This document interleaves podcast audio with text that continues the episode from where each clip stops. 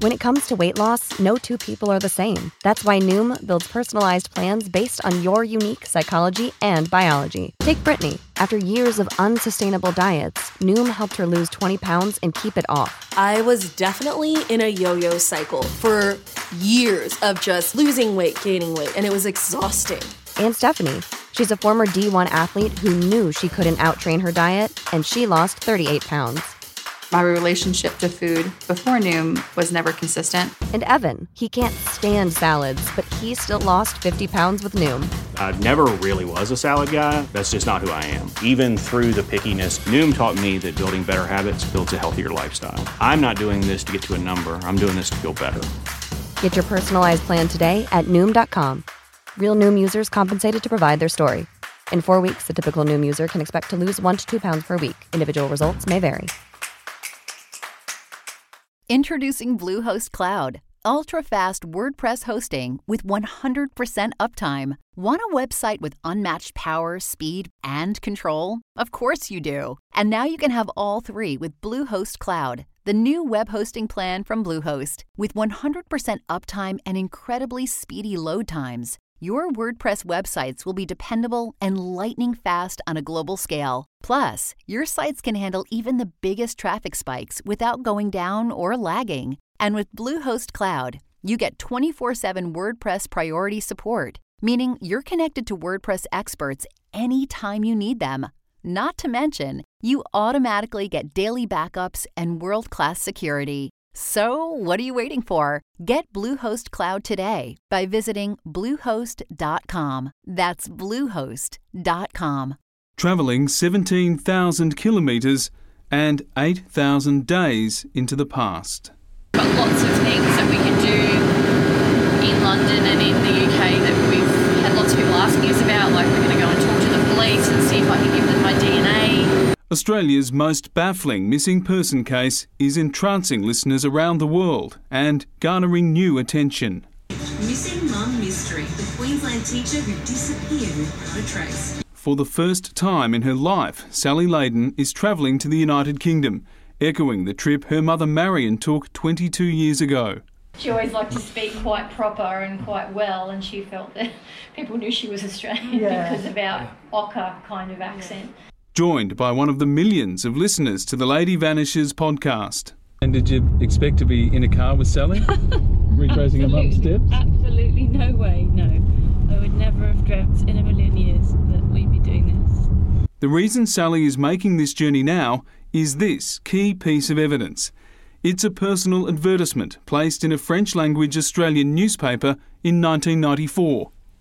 It reads Tall, 47 year old single man with brown hair, a non smoker who is cultured, intelligent, and a polyglot, someone who can speak a number of languages.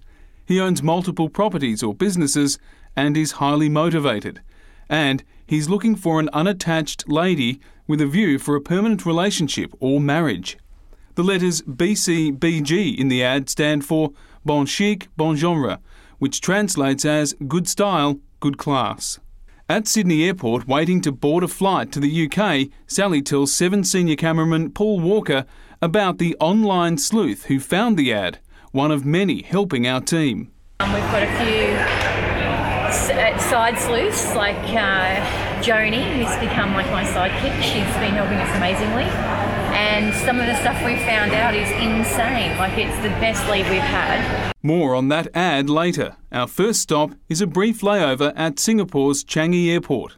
This this kind of is weird for me because I always think to myself, for somebody who is going to vanish and never see me ever again, that's a lot of effort to pick out a card that has Sally's craft on it, stick the little sticker on the back to say, oh, you know, thinking of you. And this is my other my other beef with it. Like here's another postcard that she sent to her her aunts, and they all loved cats. So she went to the cat shop in Brighton in Sussex, got the postcard, and sent them the postcard. So if you were going to vanish, wouldn't you just go to the local newsagents and pick out a few little touristy postcards and send them? Yeah, right. As opposed to just going ones. to the yeah. effort of actually going, Yep, that's specific, and then London Bridge. London Bridge. Finally, we arrive in England and head straight to one of the places we know Marion visited in the days before she vanished. New South Wales police have always maintained they believe Marion planned all of this, telling Sally and her relatives she was coming to Europe to go on the Orient Express. First stop, Tunbridge Wells, a small town about one hour and 15 minutes south of London. From here, she called Sally and sent postcards. She may have walked along this avenue or even over this precise spot. That's where Christina comes in. She's a local who's been listening to our podcast. She's agreed to help Sally retrace Marion's steps here and nearby in the days leading up to the point where she vanished. Christina Panther is part of the online army of listeners to The Lady Vanishes who feel compelled to help Sally with research, tips, checks, and even personal visits. When did you start listening to The Lady Vanishes? How did you come across it? Well, I've been listening since the beginning because I was already in touch with Sally Mm-hmm. via the Facebook group. Yeah. That's how we initially had contact. Um, so I've been listening from the very first episode. Hello. Hi.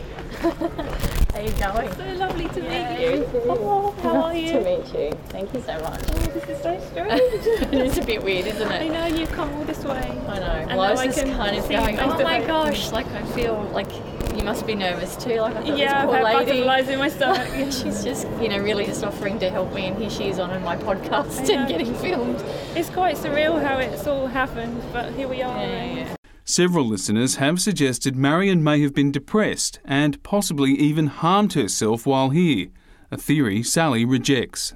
And she always bounced back quite strong. She was always, you know, I never saw her in a corner crying or even upset for that matter. Like, I never really even uh, remember her being a sad person, except in that last few months Sure, when I was going yeah. over there and she was telling me about all this crap that was going on at TSS.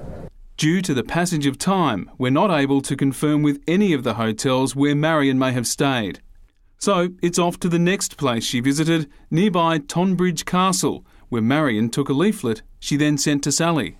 The strange thing is that she sent you the leaflet, you know. I know. Well, she and that's what I mean. So she sent me that, and she sent me the um, the wells. What is that called? Day the, at, day at the, the day at Wells. the wells. But that's cl- is that right? That's closed now. Incredibly, the staff at the castle were all working here when Marion visited in 1997. They don't remember her, but promised to check with other staff who might. Yeah, there is a Tommy's Facebook She's group. all over it. She's that's, amazing. That's fine. There's a Tommy's Facebook group, and that's usually quite good. And that's usually quite good for people, you know, get information about what's happening in Tunbridge and things like that. Sally will post a new photo to that page, an aged progression image produced by another devoted listener that Sally thinks accurately shows how her mother might look today at the age of 73. We're soon back on the road and arrive at the stunning hamlet of Alfriston, where Sally has one of her most emotional experiences on this journey. Marion was in this shop called Sally's Gifts in 1997. The owner happens to arrive on this public holiday just as we do and lets us in. What person used own Sally is still alive. Oh really? Yeah, her name's Carol.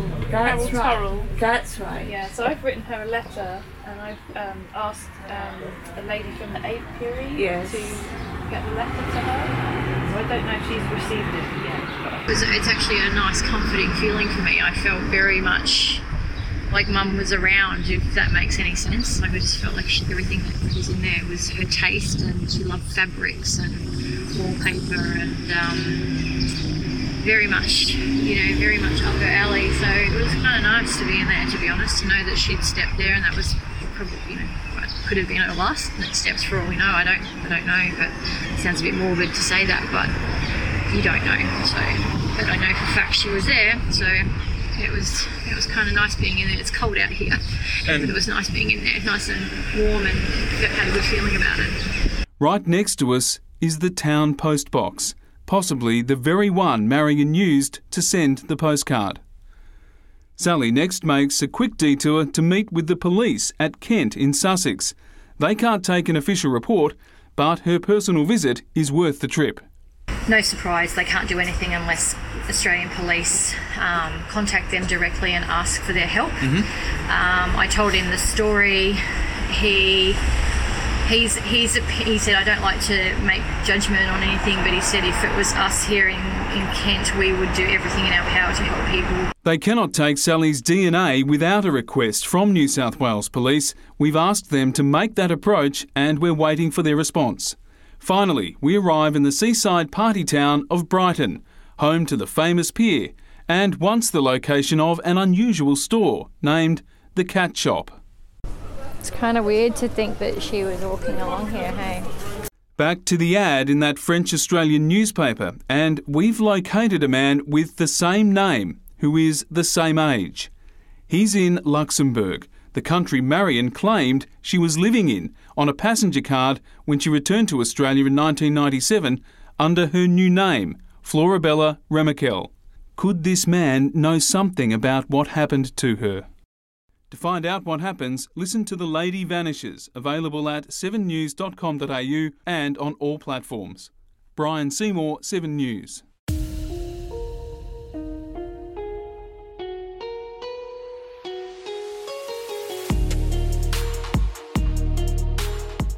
Hey, lovely listeners, and welcome back to Crime Analyst and the Intelligence Cell. Now, I'm not done with Marion's case just yet. In fact, I'm only just getting started. Now, again, I recommend you listen to the Lady Vanishes podcast to understand the incredible journey that Sally has been on. It's really not my intention to replicate the Lady Vanishes podcast, but it is my intention to be additive and make sense of such a robust case file and investigation and lend my expert analyses to move the case forward and unravel what happened to Marion Barter. And make no mistake, this is a complicated and complex case, and it takes a lot of time and energy and thought. Thoughts which I've shared a number of times already on the Lady Vanishes podcast, but now much more is known. I'm reviewing my analyses and my thoughts, and I'm sharing them with Sally and with you, lovely lot. So I just want to say a huge thank you to all of you, all my lovely listeners who are joining us on this journey. In this episode, I'm once again joined by Sally, who will share key information about retracing her mother's footsteps to the UK and Luxembourg. Now, of course, we have to give you the background too, so that it makes sense to all my new listeners to this case, knowing that many of you are in the UK and that you may well have key information or knowledge about Marion's time there. Sally also started the Facebook page Missing Person Marion Barter in 2013, which is dedicated to finding her mum Marion and finding answers as to what happened to her. She's been searching for Marion for 26 years. And as you heard in the clip at the top of the episode, that search took Sally to Tunbridge Wells and Brighton in the UK. Now, the UK connection is fascinating to me and the fact that Marion's first stop was Tunbridge Wells. That piqued my interest straight away. You see, for me, it's such an odd place to randomly pick. I mean, Royal Tunbridge Wells is stunning. I've been there numerous times, namely regarding cases that I've worked, and one in particular that changed me and the course of my career. Clare Bernal, who was stalked and shot dead in Harvey Nichols in Knightsbridge in September 2005. While Clare's case resonated with me so deeply, I met her mother and we went on to change the law together. And I'm talking about the law on stalking. Well, Clare and Tricia, her mum, they were from Tunbridge Wells. It always stood out to me that Tricia, Clare's heartbroken mother, once said, I've read about murders of women like this in the newspapers, Laura, but I never thought it would happen to someone like me from Tunbridge Wells. You see, Royal Tunbridge Wells is an incredibly beautiful part of the world. And yes, it is Royal Tunbridge Wells, as it has attracted royal families for centuries. And there's the famous walkway, the Pantiles. You're going to hear me circle back to Tunbridge Wells, as I'm so curious about why this would be Marion's first stop on her dream trip like, why leave London immediately and go there? That stands out to me. I did ask Sally about it, and she told me Marion had never mentioned Tunbridge Wells before. Yet curiously, Marion sent her a brochure of a day at the Wells to Sally. That intrigues me. It's almost like Marion was leaving a trail, just in case.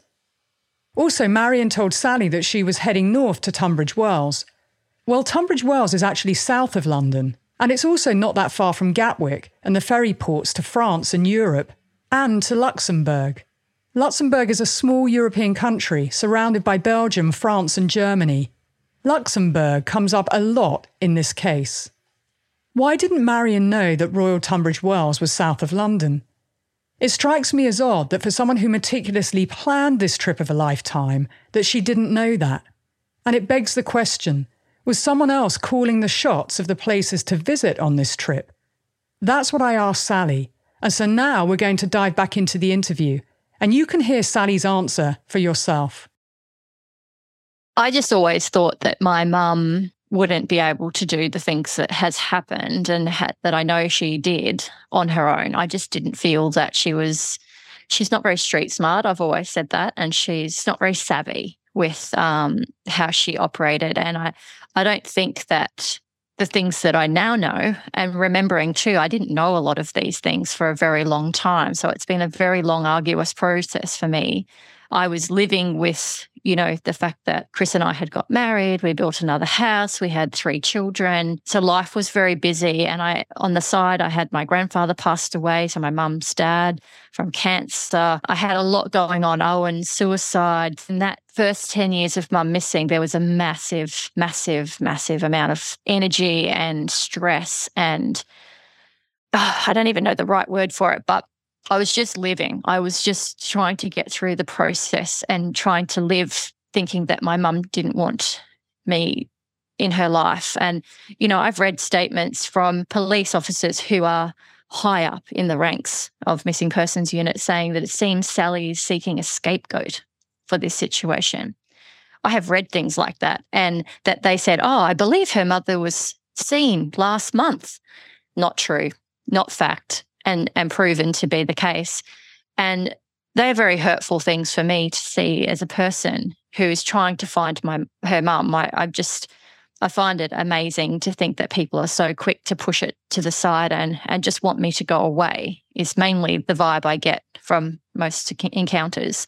But if we go all the way back, the first 10 years I spent growing my family and trying to survive the best I could, I got to mum's 10th anniversary and I just made a decision that I wasn't getting any help from New South Wales Police. I had no contact with them anymore. I had no no idea who was on the case or what was happening. All that time I believed my mum was on the missing persons register. I contacted the AFP, which is the Australian Federal Police here in Australia, and I spoke to a lovely woman named Rebecca Kotz. And we spoke for hours. I told her my story. She was just blown away by what what I had experienced and she asked if she could come up and meet with me. So she flew up to Queensland and took me out for lunch and she asked me to be the face of missing persons that year. So I could tell my story. She said it'll be a great way for you to get your mum's story out in the media. You know surely someone knows something. And anyway so we went through that whole process. I was in my final trimester of my son. And I had to pull myself all the way back through everything again. And it was very stressful. I was writing speeches and I was told that, you know, we would be going from one state to another to go on national television for this event. I was in the process of storing my breast milk so I could feed him while I was on TV at 6 a.m. in the morning and all this sort of jazz. And he was literally, I think he was five weeks old at the time. Two days before we were supposed to fly to Canberra for the launch, they pulled me from being the face of missing persons. And when I quizzed them on it, I said, Why did you do that? And they said, Oh, it's due to sensitivity of the case. What I've since found out through the inquest process was that in actual fact, they didn't have my mum listed as a missing person. So therefore, I could not be the face of missing persons if my mum wasn't actually missing to them. Unbelievable. I can't even put into words how bad that was. That was earth shattering. And so, anyway, mum was very quickly put back on the missing persons list in New South Wales. And it's only the register, it's not the national register. And so, this was a journey for me of just chipping away. It sort of started there again. And then I started chipping away again.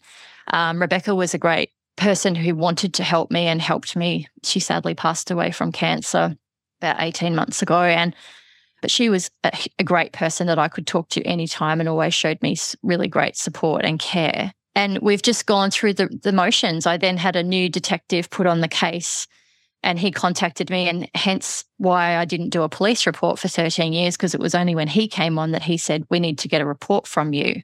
So that transpired, and I started working with him. He started doing digging. He's the one that noted that there had been a name change on mum's passport to Florabella Natalia Marion Remakel. And that, st- that started a whole nother ball rolling. Um, but they came back to me and said, There's no evidence of any Remakel here in Australia. And so I sort of found myself, he kept telling me his hands were tied, there was nothing more he could do. And he essentially closed the case in 2011. They actually noted on her file that she had been located. And this was extremely upsetting for me. And when I went back to him and said, It says on that document you just sent me that she was located. And we're probably talking, I think they said this was happening in 2011. And I think this is around 2016 to five years later. And I said, What do you mean? And he came back and said to me initially, Oh, I've just spoken to them and they said it's a typo. Oh, gosh. And I was like, What? What do you mean? And then he rang, he said, I'm going to get some more clarity. I'll come back to you. He then rang me back and said, I've spoken to them and they've pretty much said that they have to mark her as located because there's only a box for located or missing. And because we deem with the information that we have that she sold her house, she quit her job, she went overseas and changed her name, that we deem that she is missing on her own account. So therefore, she's located because she's not missing. So and two and two like, equals wow. five, and the box doesn't exist, which is just a ludicrous reason. No box for that situation. So I found myself once again just trying to come up with ideas. I was like, okay, well, can we get her incoming passenger list of who was on the plane, on the same plane as she flew in on, and versus the flight she was leaving Australia on? Can we see those lists and see if there's a match? Is that the same person on both flights? Because they could be a person of interest who might know what's happened to my mum and it was all those things that I was just trying to like, can we get bank records? I couldn't access any of it through freedom of information because I'm not privy to my mum's privacy, which I find absolutely crazy in Australia as well. That even after so long, you still can't access as the next kin. I still can't access all my mum's files, her medical records, anything because of her privacy, even though no one can find her and no one knows where she is. So that's been a massive drama as well. He told me that her Medicare card had been used in Grafton on the 13th of August, 1997. We didn't really talk about the last time I spoke to mum, but she literally flew back into Australia the following day after a phone call from her.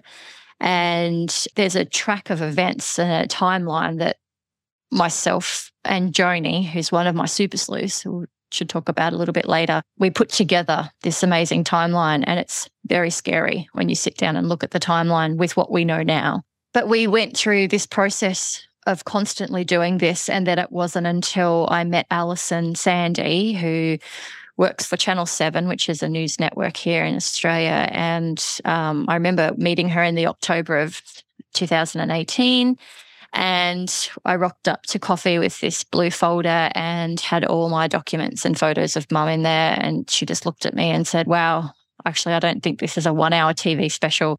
We probably need to do something more. So that's when the podcast idea was born. And it was probably because if I go back to, you mentioned Lynette Dawson earlier and the Teacher's Pet podcast that Hedley Thomas did, I had just listened to that. And I, the similarities were absolutely slapping me in the face. So it was born the idea that we would make a podcast. I remember Brian Seymour, who's one of our team, he said to me, Oh, we'll probably do seven episodes and we're definitely going to find your mum, Sal. Like, I know we're going to find her. So I had this mix of emotion that all these people still believe that she was alive and well still because that's what the police were believing. And I was in this realm of, is she alive and she just doesn't want to know me? Uh, she, what, what happens if we find her and she rejects me again? Like, how am I going to cope with all those things? Anyway, where I think we're up to episode 48. of the Lady Vanishes podcast now. There's a lot to tell in there. There's a recount of the inquest. We do a recount of the podcast just to make it easier for people who haven't listened to all the episodes and all of the conversations that we've done in there as well. But that opened up so many doors for me because I had all these amazing humans contacting me and sending me messages. And for whatever reason, I decided it was a good idea to maybe make a group I did that, and I, I don't know how or the process of what I was thinking, but that's turned out to be quite an amazing part of this journey for me because those people are now like my family, and we talk every day and we have a group chat. We've even joined groups now, so we're friends and groups with Theo Hayez, who's the missing Belgian backpacker who went missing in Byron Bay. And that I guess the similarities there are my mum was last known to be in Byron Bay. So we've connected with them as well. And I've called that group Strength in Numbers because together we will succeed and and do more and achieve more. But one of those ladies is Joni Kondos, and she listened to the podcast in May. It was only launched on April 1st, 2019. And in the May, Joni was listening and she's a massive true crime fan. She loves you, Laura. She's been listening to you for years and years and years. And she decided she had a missing person in her family or in her husband's family. And she'd done a lot of research to try and find their missing great grandmother. In doing that, she actually started doing a trove search under the name of Remakel because we'd done searches and we couldn't find anybody in Australia with the name Remakel. It's a very, very rare name. And she stumbled across an ad in a newspaper, which was a French speaking newspaper called the Le Courrier Australien. It's based in Sydney.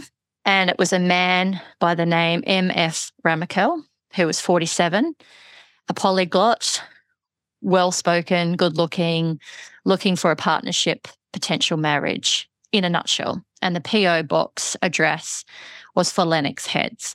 Now, Lennox Heads is about a 10 minute drive from Byron Bay to put it into perspective. And so when I've seen that ad, it was placed in 1994, so three years before my mum went missing. So I couldn't kind of, my head wasn't really adjusting to the idea that my mum has seen the ad and met this man, Remakel, and that's how it's all transpired. I still couldn't connect the dots, but the spelling was identical. And so we went on this mad search worldwide to find M.F. Remakel. We worked out it was Monsieur Fernand Remakel was the MF. And the only F Remakel that we could find happened to live, who was 47 in 94, happened to live in Luxembourg.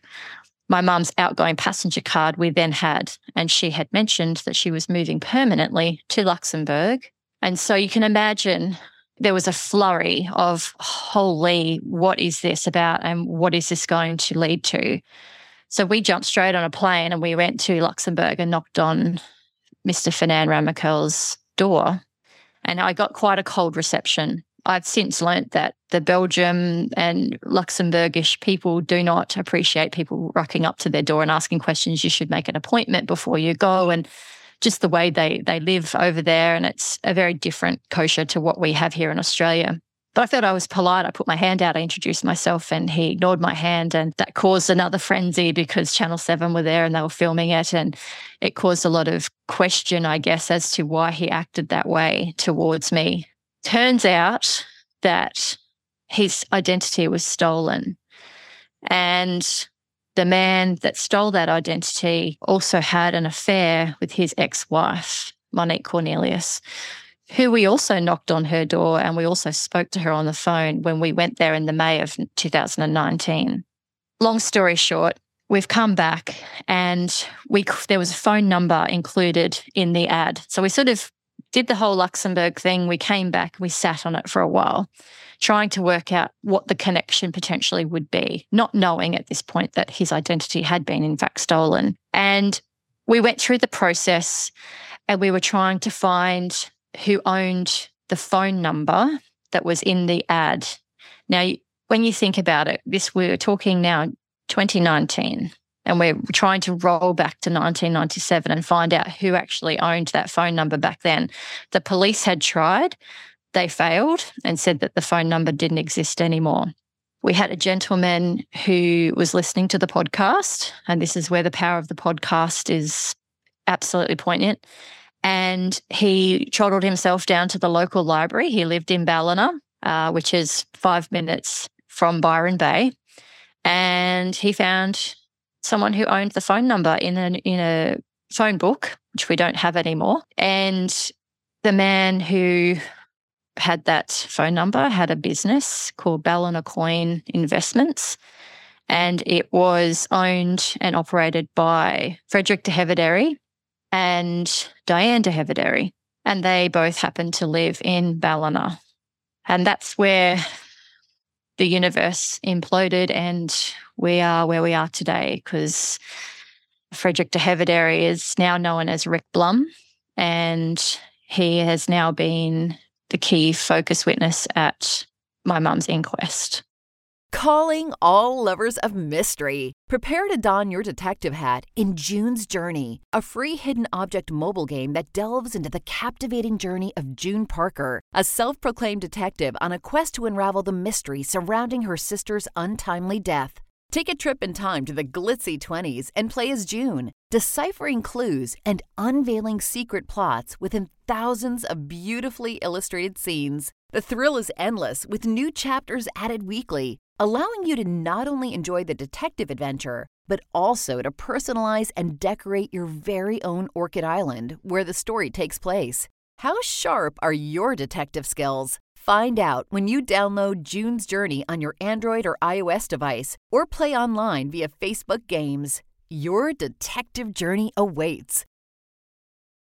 What an incredible journey of small steps and big steps across the pond, of you having to travel to Luxembourg to get that reception that could look like one thing, but actually you then find out that it was a cultural thing in terms of the reception rather than him having anything to do with it.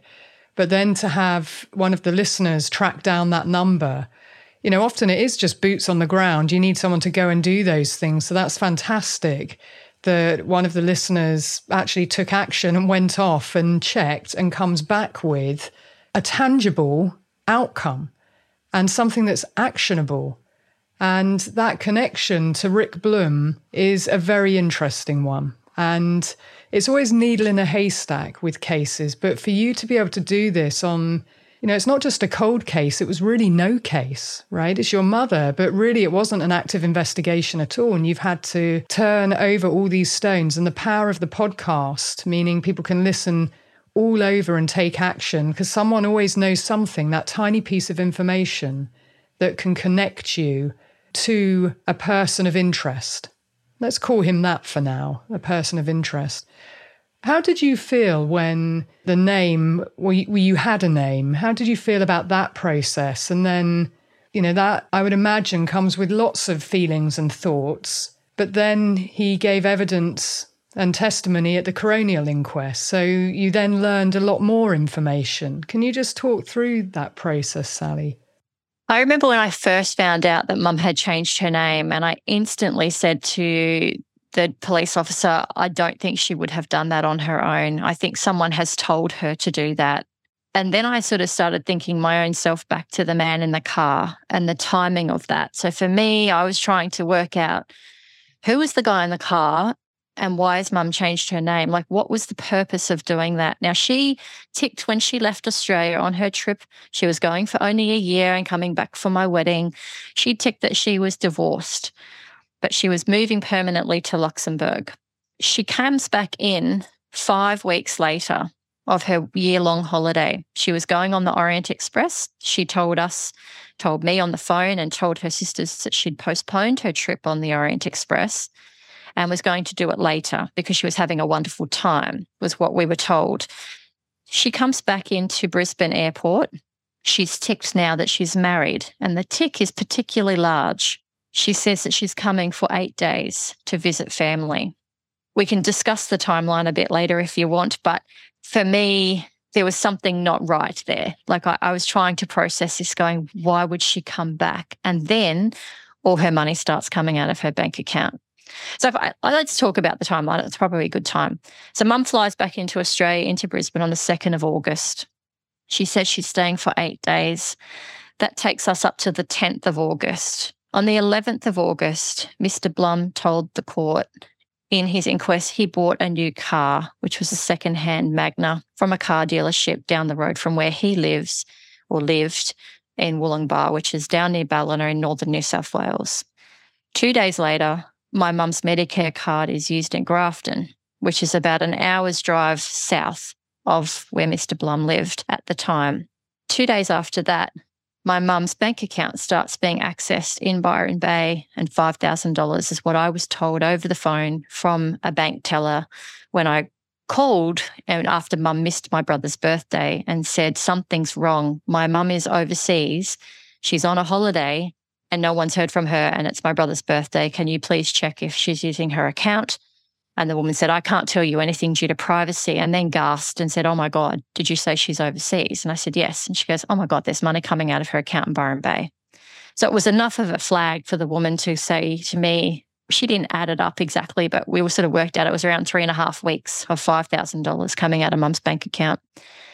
So that's mid August to around the beginning of September. And then on the 15th of October, $80,000 was electronically transferred from my mum's bank account to another bank account, which I don't know whose account that was or where she was sending it to. But it was noted in the inquest that Mr. Blum opened a bank security envelope at the Commonwealth Bank the day before the $80,000 was electronically transferred.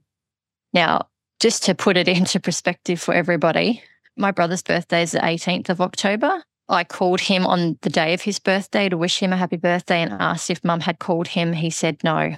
I called back the next day, so the 19th of October, and said, Did you hear from mum? Because the UK were a day behind us. And I thought maybe she got caught up and got her dates wrong. And he said no. So I called the bank that night. We had a friend over for dinner, and it was her suggestion actually that I call the bank and say, you should check if your mum's using her bank account fine. Like if she hasn't heard from them, that's a bit of a concern. And it's been about six weeks since you've heard from her. So that's what happened. And if you think about that, the $15,000 was electronically transferred. And I called four days later her bank. We went to Byron Bay the next day because that's where they told me the money was coming out of. And I walked the streets with her photograph. And yet there's nothing on file from the police after I went to the police station to say that they've got the file of where my mum's money was transferred to. I didn't know about the $80,000 at that time. I only learnt about that in 2018. So a long time later, but I had the information from the lady on the phone from telebanking telling me that this money was being withdrawn and there's still no bank records or any details of that happening when the bank was literally 100 meters down the road from the police station. And if we knew where that money was going, that would be key to finding out what's happened to my mum. So that's that's kind of where we got to with that side of the fence. But there would still be a record of that, right? So even we've, though it wasn't interrogated. We've tried and they've said like we've had the bank managers on the stand at the inquest and they've confirmed that there's no longer any bank records due to the length of time. Right. So things got destroyed or weeded. Mm because yeah. of the length or just, of time. Just lost, which has been another part of my journey is everyone telling me, oh, well, after seven years, we destroy evidence. And after this time, and for the, all the big gaps that we've had, because I've been told something and you know, as a as a person growing up, I was a pretty young 25 year old, I would say. Um, I've had to grow up a lot and learn a lot over the journey. And if I knew what I knew now back then, things would be very different because I would have pushed a lot harder and I probably would have done all the investigating myself to try and get the answers. But I've always been faced with the privacy issue. Yeah. So, that, but the timeline's still very important. And the fact that this money was taken out 80,000 on October the 15th, but on October the 14th, Mr. Blum opened this electronic safety envelope account and then closes that account within 13 days later, I think. Yeah. 13 days. Yeah. October the 27th. Now, your mum's timeline, and again, I'm always very interested in in that. She was last heard from on the 15th of August, isn't it? From she'd sent a postcard and that was stamped, I think, the 15th of August. But between the 15th of August and the 18th of October, no one had heard from her. So the last, the detail in the postcard is not quite correct. So what is actually written in the police document or their COPS event on the only first statement that I've seen back in 1997. It says that a family member had received a postcard that was dated the 30th of August. Now, I had never seen that postcard, and I always quizzed and said, Well, who was it who told you that? Because that's not me. I've handed over my postcards and I can show you what they are, and that's not the date that I have. But during the inquest, her sister gave a postcard that was um, stamped, I think it's from Jane Austen territory in the UK, and it was stamped the 7th of August. But we're in the process at the moment of I've had all of the postcards digitally scanned. And Christina, who's one of our super sleuths in the UK, has found a gentleman over there who can actually process the little dots that are on the back of the postcard, which will tell us exactly where it was posted and what time it was processed, because the processing time and the stamp time don't always match. And it could have possibly been that she was, um, we know she stayed at an oast house. And it, the thought process potentially was that she wasn't in an area local to a post box to be able to post the letter. So therefore, there was a delay. And it was, we've looked at the timeline and it was actually a weekend as well. So potentially that's why the postcard came back into Australia five days after she arrived back in Australia. But there was a lot of talk about that. And that's important because the police kept saying, oh, well, she deliberately was trying to fool everybody because she'd sent this postcard that stamped 30th of August. I'm still yet to see that postcard. I have not seen that ever. And the only one, as I said, that has come after she's returned is the one to her sister Lee, which came back in and stamped on the 7th of August. But And you last spoke to her on the 1st, is that right? Yes, yes, on the 1st of August. And she flew back in on the 2nd of August. So, in essence, you can say you last spoke to her, you heard her voice on the phone on August the 1st, and your brother's birthday was the 18th of October, and there was nothing in terms of any eyes that you would trust and know that your mother was seen between the August the 1st and the 18th of October. No, correct. And mum had, to put that into perspective as well, mum had sent postcards and letters and birthday presents to her sister Deirdre she'd been very busy while she was over there. And a lot of the conversations she had with me was checking things off and making sure she'd packed up some things accidentally that she'd put into um, some storage at Chris's grandparents' house, which were just her school things and a mattress and things like that that she didn't want to put into the shipping container should she move over to the UK. And her interest for me was to get me to get take these things back to TSS. And she said to me in a, in her letter, she says, "Oh, because Luke Glover, who was her boss at TSS, will be doing a stock take." Can you take these kitchen scales back and give them to Jenny? Because I bought a second set and I can't remember if I actually bought them with petty cash or whether I bought them with my own money because the boys had damaged her set and she went and bought a replacement. And she said, and as he'll be doing a stock take, I don't want to give him any ammunition. And I find that a very interesting thing for her to write. For particularly, and I've said this a million times to authorities, why would she be so worried about me getting a $50 set of kitchen scales back to the school if her intention was to disappear forever and never see us ever again? That was a very big key piece of the information that I couldn't kind of grapple with in my head as to why was she so worried about this. She mentioned it on the phone, she wrote it in her postcard, she told me what a good daughter I was and thank you so much for helping me.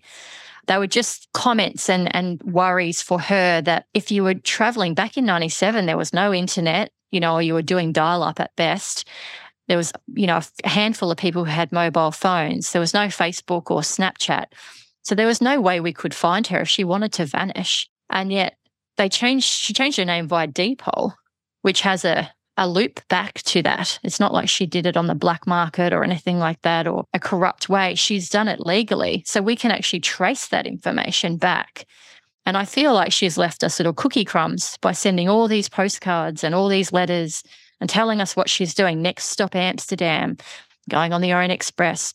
But when she rang me and she said, I'm going to have a break now. I've been so busy writing postcards and letters to everybody. I just need to have a bit of a holiday. And I said, go and have a holiday. Go and enjoy yourself.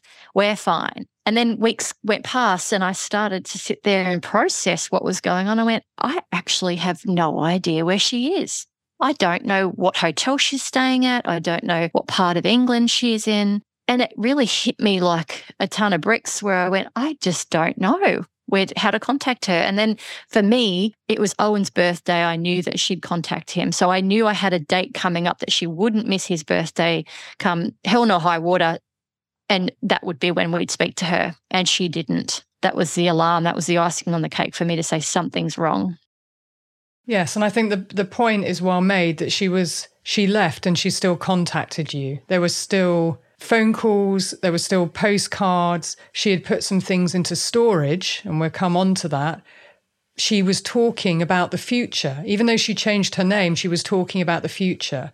And these are very important points when someone just disappears. So, looking at the timeline, we have to think about what was happening in those four months. We know she changed her name, but she was having a relationship with someone. You saw her with a man in a car. We know that she did put some things into storage.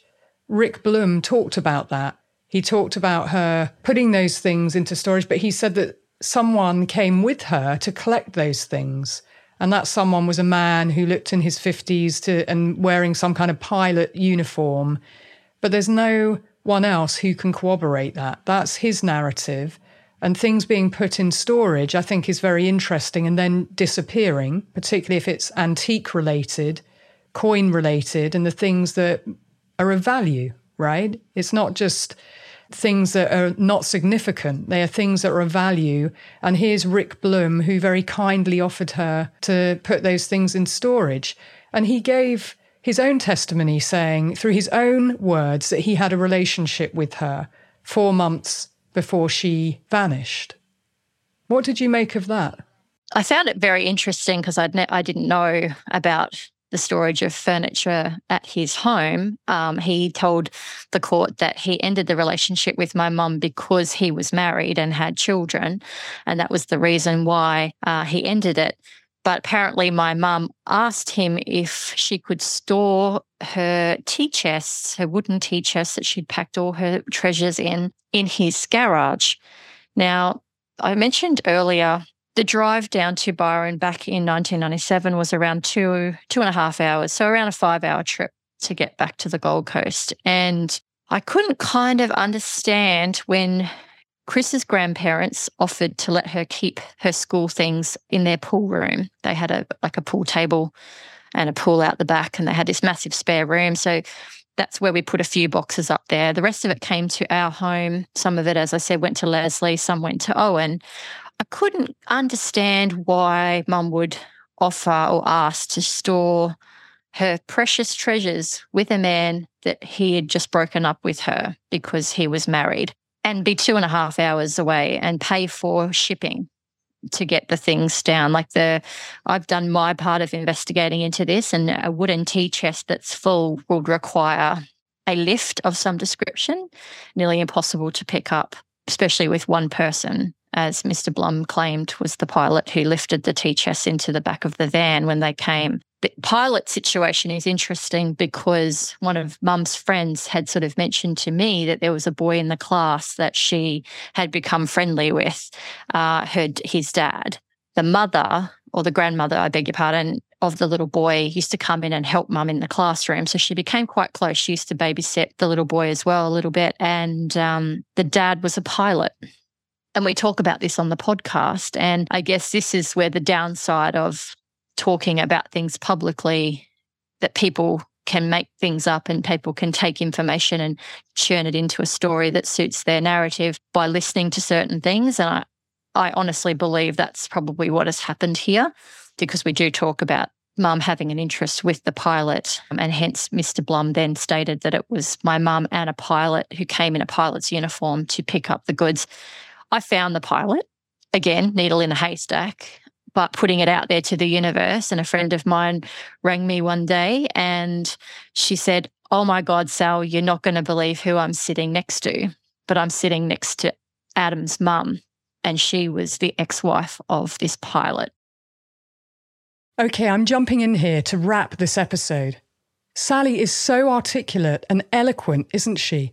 She's been through so much. And I know that if you're coming to the case new, it's a lot of information to process, and even more if you've listened to The Lady Vanishes. I told you it's an extensive case file and investigation that has been driven by Sally, Alison, and Brian from The Lady Vanishes, and key listeners like Joni and the man who helped track the phone number in the December the 10th, 1994 ad placed in Le Courrier Australien. These sleuthers are amazing, quite frankly, doing the job that the police failed to do. Here's a little bit more information about the ad, and you'll hear it in episode 10, Closing In, of The Lady Vanishes, which dropped on the 2nd of June 2019. A few weeks ago, a listener known as Joni sent us a piece of information that had our minds racing. It was a personal ad placed in a newspaper on December the 10th, 1994, for a man seeking a relationship. The newspaper in question was Le Courrier Australien, a bilingual French English publication based in Sydney, providing local and international news. It's perhaps the longest running foreign language newspaper in Australia, and while the print version no longer exists, it's still available online. Unsurprisingly, the ad itself was written in French. Monsieur, 47 ans, célibataire. Grand, brun, sobre, non-fumeur. That roughly translates as a tall, 47 year old single man with brown hair a non smoker who is cultured, intelligent, and can speak a number of languages. He owns multiple properties or businesses and is highly motivated. He is warm and welcoming, but also quite serious. And he's looking for an unattached lady with a view for a permanent relationship or marriage. The letters BC, BG in the ad stand for Bon Chic, Bon Genre which translates as good style, good class. It's apparently an expression used in France to describe members of the upper class, typically well educated, well connected, and descended from old money. There are two ways to get in touch there's a phone number and a post office box for Lennox Head in northern New South Wales. That's not too far from Byron Bay. In fact, it's just a 20 minute drive. And at the bottom of the personal ad, there's also a name. M. F. Remakel. Or M.F. Remakel. Wow, that's quite the ad. My analysis of the ad is that it was very carefully crafted. It was specific, calculated, and targeted. It was designed to appeal to a particular type of lady someone who was lonely, someone who might have been widowed, someone who had money and appreciated the finer things in life, and who had disposable income to enjoy life at a certain standard. The writer painted himself as very attractive, tall, on the right side of 50, a man who didn't smoke, who was smart and intelligent, a man who spoke many languages, who was well educated and cultured, who was kind and warm, but could also be discerning and serious when required. He sounds like a real catch, doesn't he? I mean, if you were looking for this type of older gentleman companion, almost too good to be true. And in my professional experience, having worked so many of these cases, they always are too good to be true, meaning that they're not true. They're false impressions. In my opinion, the author knew exactly what he was doing and it's a form of love bombing. It's like grooming the person before you've even met them. He was good with words and could lure a woman in with that alone. Now, Joni, who found this ad, discovered that the words were from Luxembourg rather than France. That's important to remember. Joni's also an experienced social worker and she specialised in family violence. And she was the one who mentioned coercive control and quoted me in her interview with The Lady Vanishes, that's how I became involved in Marion's case back in 2019. Take a listen to this. Sally is as strong and as, as just amazing as she is. She's just in this limbo land and has been for 20 years, which is, uh, I mean, not to get on my bad, my big, you know, soapbox, but I just, I just think that in a civilized society such as ours, a woman shouldn't be able to just go missing like that. I mean, the rules are there for a reason. And if she's, she's, it just baffles me. If she's not been sighted, then why is it that no one in law enforcement is looking for her? I just don't understand it. Surely, you know, if the police did indeed um, speak to, you know, like it's not on the records, but say that the police did speak to her or who they believe was her at the time on the phone, and she said that she wanted her records vetoed or no one to follow her, isn't that the action, like coercive action as well? Absolutely. And this, this, and this is where I think, you know, as Laura Richards from, um, from the UK, she runs Paladin. Um, she's also on the Real Crime Profile, um, podcast. She, she, as she said, it, the game needs to change. She's from a law enforcement background, Scotland Yard.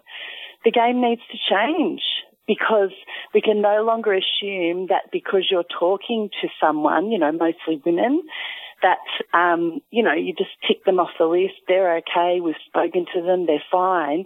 And that's not actually the case. That may not actually be the case at all. What's her name? I'll, I'll, I'll look her up. Laura Richards from Real Crime Profile. Yep.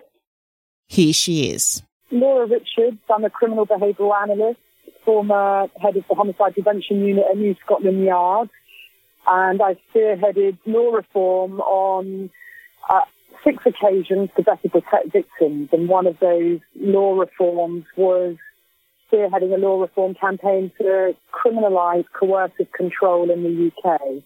I guess that's a good place to start. Can you tell me about coercive control?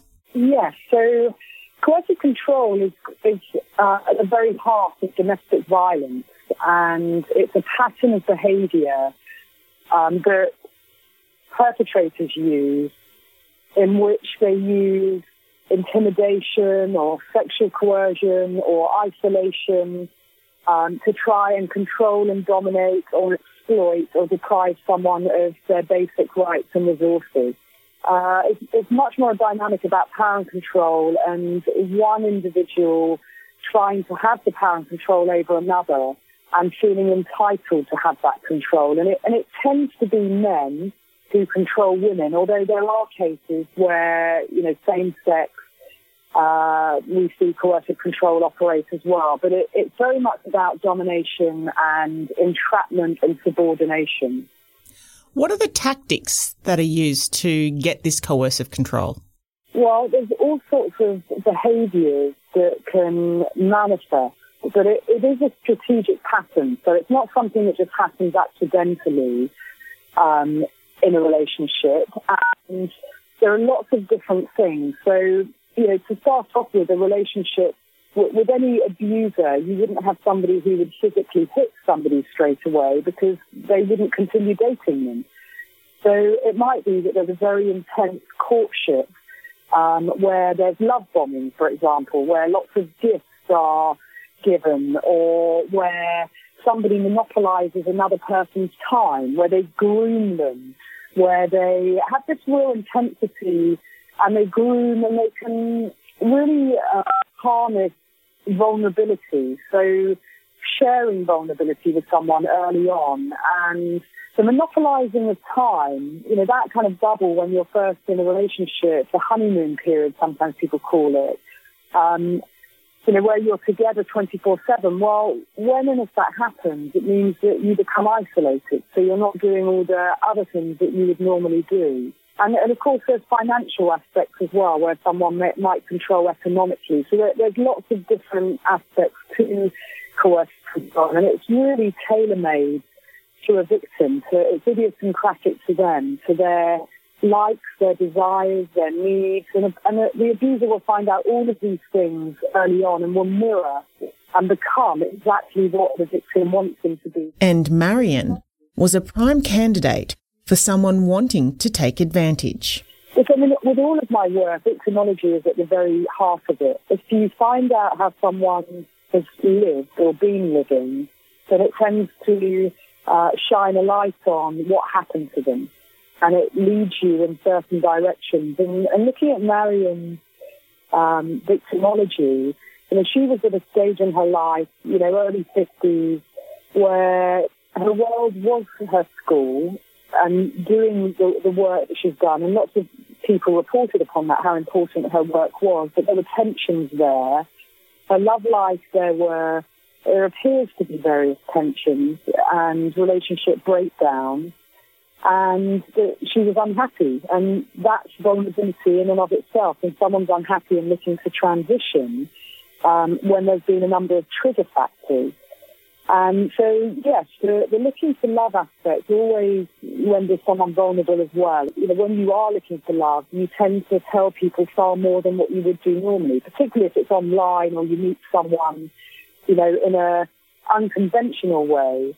Um, but even if you meet them in a conventional way, if you're really looking for a match, you will tend to tell and share far more information. And and I believe looking and, and uh, at Marion's case and listening to Deirdre, her sister, various other people that you've interviewed, Sally, of course, it would appear that Marion was very prone to the to falling in love quickly and having this kind of whirlwind relationship. And if we take Ray as an example, you know, within weeks of he moved in with her.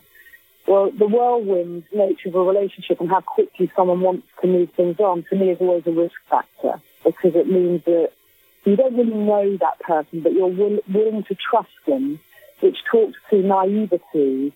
And that kind of person can be very easily exploited by those who have ill intent and who are exploitative and manipulative and deceptive. And therefore, Marion I believe from her victimology and everything I've heard and what, what you've uncovered, um, appeared to be vulnerable at the point that, that she packed her house up, she resigned from her job. And actually even saying that, you know, when you have somebody who's been so structured in their life, and I mean that she had a, a an eight to four job of going into a school, um, teaching children, was very good at what she did by most people's accounts he also had a house that was immaculate, which shows and reflects that she liked order and she liked to be in control of things. Well, you've got a transition period where she actually does the polar opposite of everything that she's been doing thus far. She resigns from the job she loves. There's a question mark over over that, and she packs up a house. And she even doesn't take, you know, gifts that the mothers have, have pulled together to give her a, a couple of plaques, and she decides that she's not going to take those with her. But she packs her house up, and she then goes to a country, you know, for a year, and goes off into the unknown. And that in itself, I mean, it's a very exciting opportunity for her, but I would imagine it was quite overwhelming as well. And you get vulnerability within that. So there are lots of shades of vulnerability, I, I believe, with, with Marion in particular. As such, a hidden romance doesn't come as much of a surprise to Laura. You never really know what's going on behind closed doors or in someone's life, and everybody has secrets, if you will. And that, that's not always sinister things, sort of secret rendezvous. Well, you know, that doesn't really surprise me, but I guess if Sally and, and Marion were so close, it may well have surprised Sally, but it sounds like she had a number of different relationships going on. Um, but who was the person really in her life? That's the question. Was it the pilot? Was it was the pilot this individual who was in her car? Um, are they different people? Um, why would she hide him, or why would she, you know, she become flustered about him? That's another question. Uh, but there were certainly steps that she took that showed that she was an intelligent woman and she was smart in the, the logistical planning of going away to the UK. Changing her name, I think, is a very interesting departure from her structured life, and, and even the name choice is interesting because if you're going to disappear yourself, choosing such a colourful name really fights um, the aim of trying to disappear yourself. Um, but there could well have been somebody who she felt that she was going on an adventure with, or you know, and, and, and was excited about that and wanted to keep parts of her life private. Laura agrees it's also important to find F. Remakel in case there is a link. Anyone along that timeline is important. And so it doesn't necessarily mean they're a person of, you know, of interest, which is what we would call it in the police. It, it's even one step before that, that you're still trying to put those, uh, the timeline together and work out when was she last seen alive and by whom. I previously said that the timeline would be key, particularly four months before Marion disappeared. That period of time would be crucial, and anyone she was having a relationship with would be of great interest to me. And so I was extremely curious about the MF Remakel development.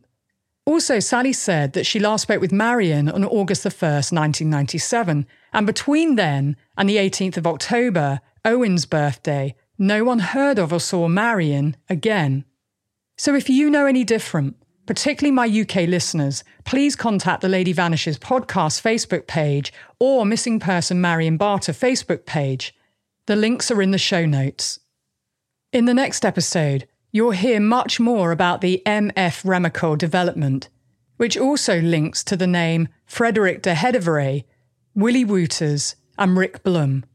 And yes, that's all the same person, and only a fraction of the names that he used.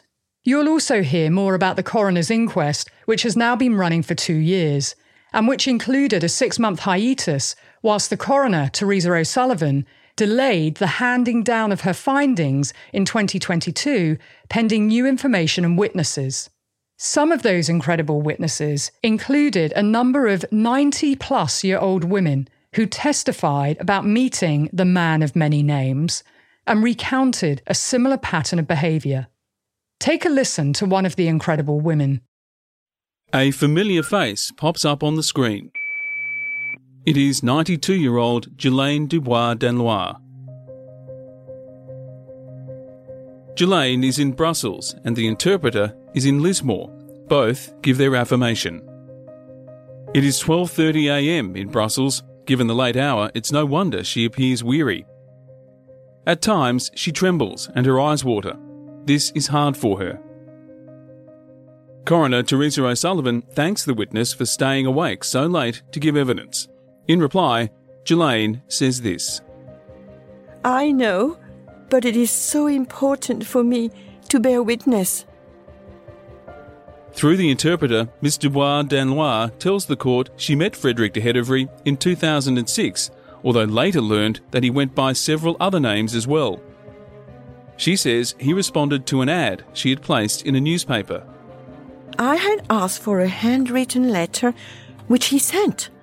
And it was a very nice letter, with no spelling errors, and very interesting. Their first meeting was in a cafe in Brussels in June 2006. And the last time she saw him was three months later, in September. Their friendship had quickly blossomed into romance. Because she knew he was staying in student accommodation, Ghislaine invited Frederick de Hedevere to stay at her home. He accepted immediately, and they shared a bed. But he had said to me beforehand that it was abnormally frigid. She says he told her he lived in Australia, where he was a bank manager, and was in Belgium to look for old coins, as he was a collector. The court is told he invited Miss Dubois Danlois to get married at a resort in Bali, and suggested they would later live in Australia. She agreed, so long as she could visit her children, and they could come to visit her. I was fond of him, and I wanted to live with him in Australia. But Frederick de Hedevere did not want Ghislaine Dubois Danlois to tell her children of their plans to marry. Simply, he was saying, because it's more fun. It would be more practical to tell them once we were married. But that is exactly what I would not accept. She insisted on telling her children, and they were very surprised and astonished. However, she said they didn't try to stop her because they loved her and wanted her to have freedom after their father's death. Ms. Dubois Danlois tells the court when she started making preparations to move to Australia, Frederick de Hedevere chose items of value around her house and put them into two trunks. He said he would have them shipped to Australia so she'd have them when she arrived. But she has not seen those items again. He also asked her to undergo particular medical examinations, an ultrasound of the liver, and a sleep examination before she travelled to Australia. And he requested she put her house up for sale. So he asked me to sell my house, and then he asked me to give him the money so that he could open bank accounts in his bank for my children. And I had four children, and that would be four separate bank accounts. So that when they visited me, they could find their very own money in their own bank account. He took advantage of the love I had for my children to steal my money. Now, as you know, I'm all about patterns of behaviour, and there's much more to come. Until next time, be curious, ask questions, and always trust your instincts.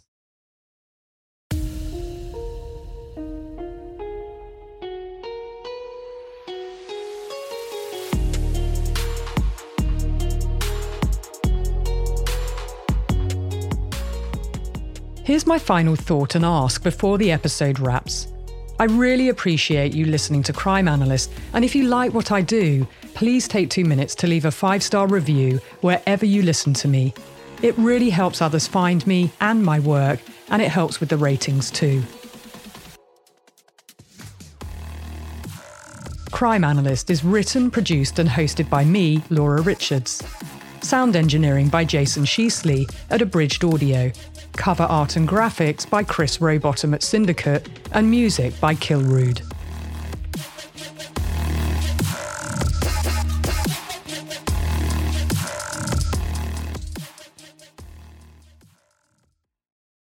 Say goodbye to your credit card rewards. Greedy corporate mega stores, led by Walmart and Target, are pushing for a law in Congress to take away your hard earned cash back and travel points to line their pockets. The Durbin Marshall credit card bill would enact harmful credit card routing mandates that would end credit card rewards as we know it. If you love your credit card rewards, tell your lawmakers hands off my rewards. Tell them to oppose the Durbin Marshall credit card bill.